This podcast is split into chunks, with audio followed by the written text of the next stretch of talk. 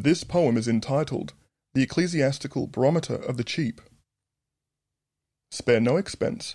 The alternative is the jilted, breaking, long winded excuses. Up late and still bent.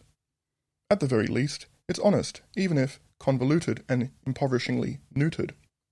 Their loss, not ours.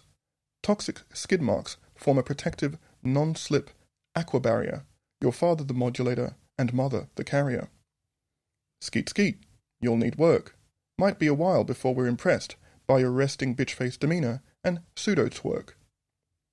Charitable while foreboding, surveil your protege intimately, lest their freeloading surge the threshold of your lingerie credit expense account by an exorbitant amount.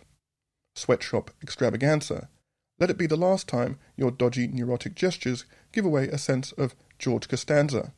I'm your architect. Worship your project manager.